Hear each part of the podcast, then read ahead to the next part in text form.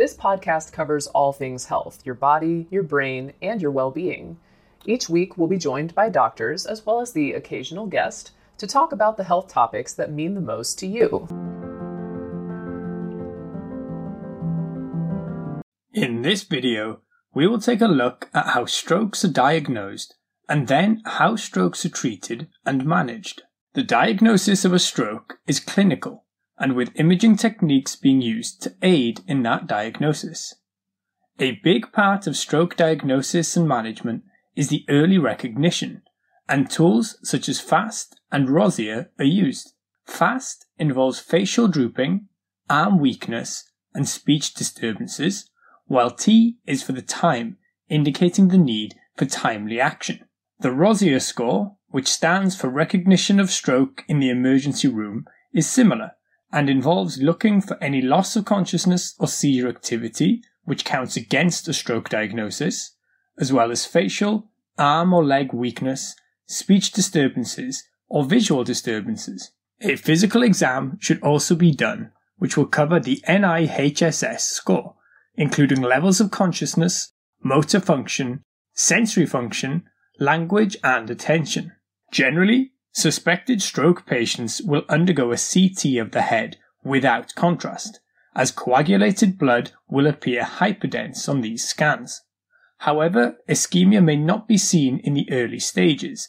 Therefore, a CT scan is done more commonly to rule out bleeding. Further investigations may involve an MRI of the head, which is more sensitive for chronic hemorrhages, and areas of ischemia usually appear hyperintense on diffusion weighted imaging. A Doppler ultrasound of the carotids may be done, and if the stroke was suspected to be caused by an aneurysm, an angiogram may also be done, as well as lab investigations including lipids and coagulation screens. You may have heard the expression time is brain. In the early stages of ischemic stroke, the aim is to restore cerebral blood flow as fast as possible, as this results in fewer brain cells dying. According to the NICE guidelines, patients with non-disabling stroke, or TIA, should have early carotid imaging and urgent endarterectomy, as well as stenting if they have carotid stenosis. In patients who have an acute ischemic stroke, 150 to 300 milligrams of aspirin should be given orally or rectally if the patient is dysphagic. This 150 to 300 milligram dose should be continued for two weeks following the stroke until long-term antithrombotic treatment has been prescribed. In patients with an allergy to aspirin, clopidogrel may be used, and a proton pump inhibitor should be added in patients with a history of dyspepsia. In cases of venous sinus thrombosis, anticoagulation should be started with an INR range of 2 to 3. Mechanical thrombectomy via an endovascular procedure is another option, especially for a large artery occlusion. This does not improve survival, but does improve the probability of living with a disability. Thrombolysis with agents such as recombinant tissue plasminogen activator or alteplase may be done. However, after approximately four hours, thrombolysis has been shown to worsen outcomes. Contraindications to thrombolysis include an unknown time of onset, high blood pressure, abnormal coagulation, and recent surgery, among others.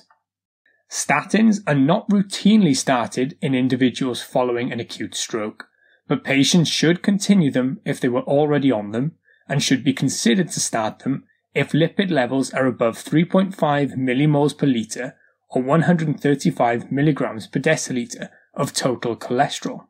In patients with a hemorrhagic stroke, the approach is primarily supportive.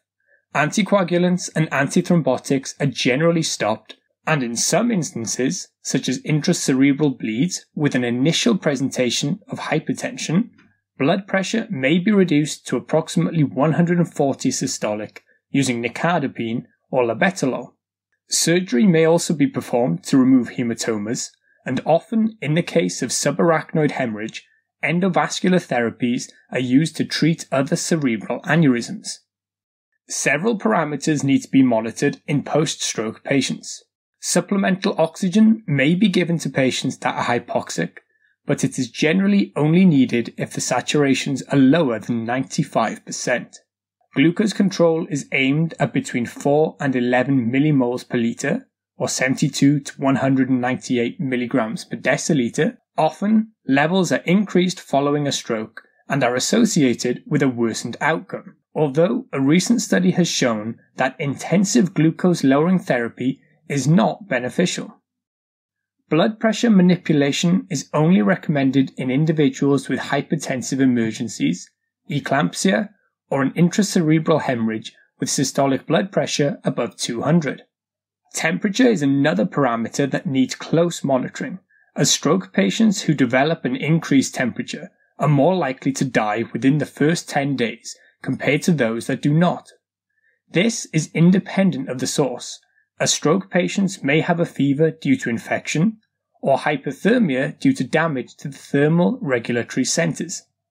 Antipyrexial agents are recommended against fever. Next, we have hydration and nutrition, which both need to be considered, which involves a swallowing function test before being given any oral fluids or medication.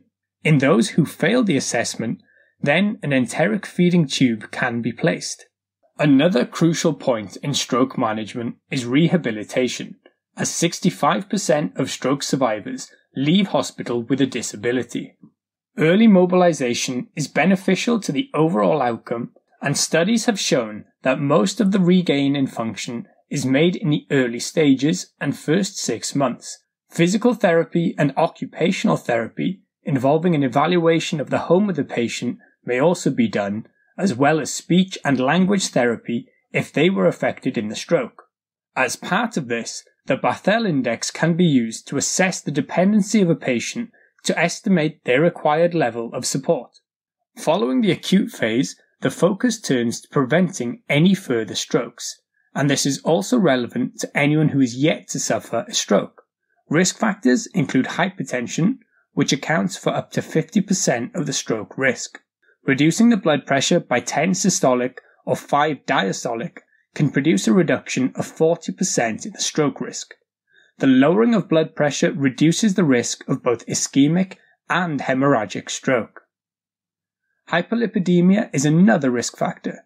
Therefore, the use of statins is recommended and a Mediterranean diet has been shown to reduce the risk of having a stroke. Diabetes is yet another risk factor.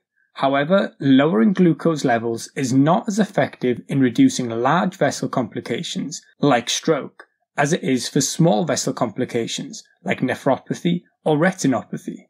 Antiplatelet medication like aspirin or clopidogrel are preferred, and these have been shown to be highly effective in secondary prevention following a stroke or TIA.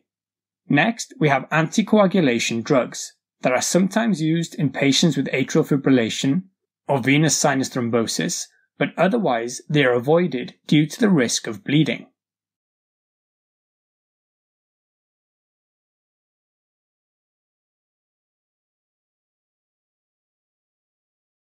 This will conclude the episode. Thanks for tuning in. If you like what you hear, please leave a comment and subscribe. Thank you.